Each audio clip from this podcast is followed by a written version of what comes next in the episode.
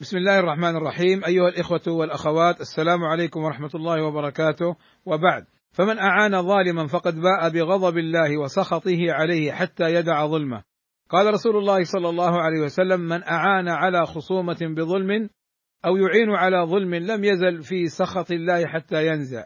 وقد شبه النبي صلى الله عليه وسلم من أعان قومه على ظلم بالبعير الساقط في بئر يحاول النجاة بذنبه.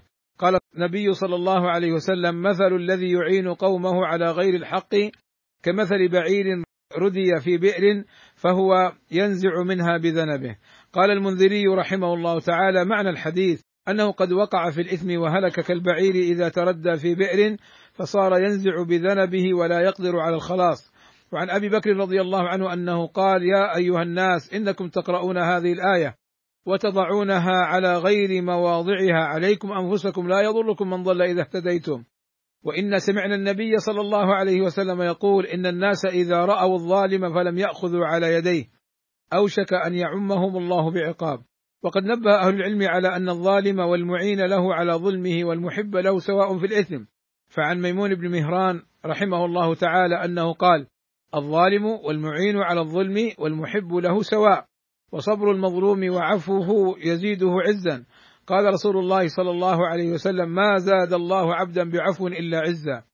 والمظلومون من أهل الجنة. قال النبي صلى الله عليه وسلم ألا أدلكم على أهل الجنة؟ قالوا بلى. فقال صلى الله عليه وسلم الضعفاء المتظلمون. وصبر المظلوم على ظالمه ليس ضعفا بل هو نصر. فما نصر على عدوه بمثل الصبر عليه والتوكل على الله ولا يستطل تأخيره وبغيه. فإنه كلما بغى عليه كان بغيه جندا وقوة للمبغى عليه يقاتل به الباغي نفسه وهو لا يشعر فبغيه سهام يرميها من نفسه إلى نفسه ولو رأى المبغى عليه. ذلك لسره بغيه عليه ولكن لضعف بصيرته. لا يرى إلا صورة البغي دون آخره ومآله. كما ذكر ذلك ابن القيم الجوزي رحمه الله تعالى. والسلام عليكم ورحمة الله وبركاته.